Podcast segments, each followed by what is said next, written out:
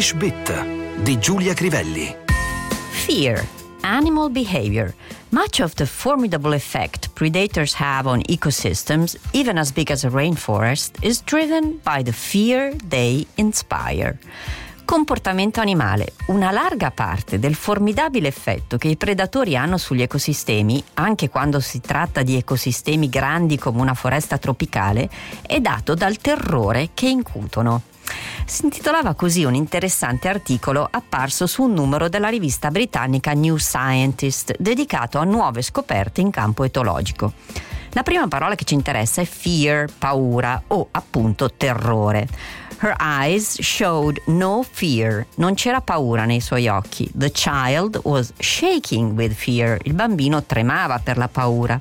We lived in constant fear of losing our jobs. Vivevamo nel costante timore di perdere il lavoro.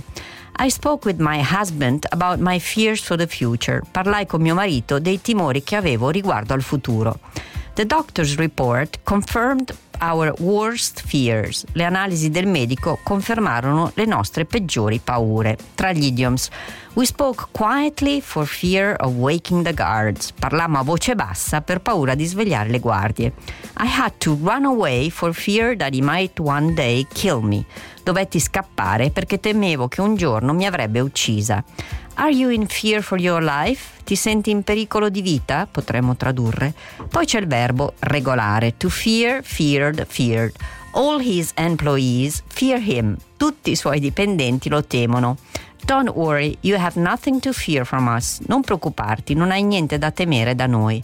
She has been missing for three days and police are beginning to fear the worst. Sono passati tre giorni da quando è scomparsa e la polizia comincia a temere il peggio.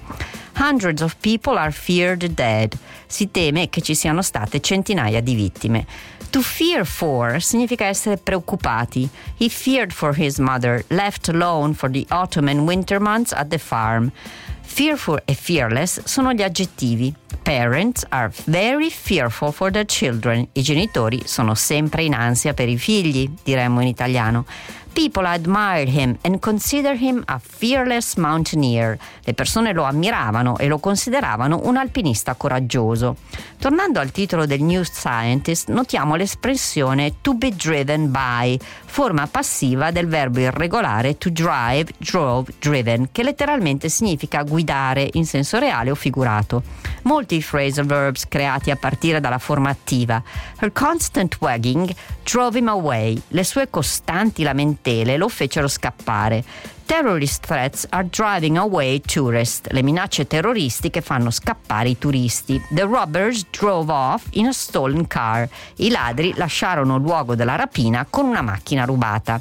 In gergo sportivo si può dire The defenders drove off each attack. I difensori riuscirono a respingere ogni attacco.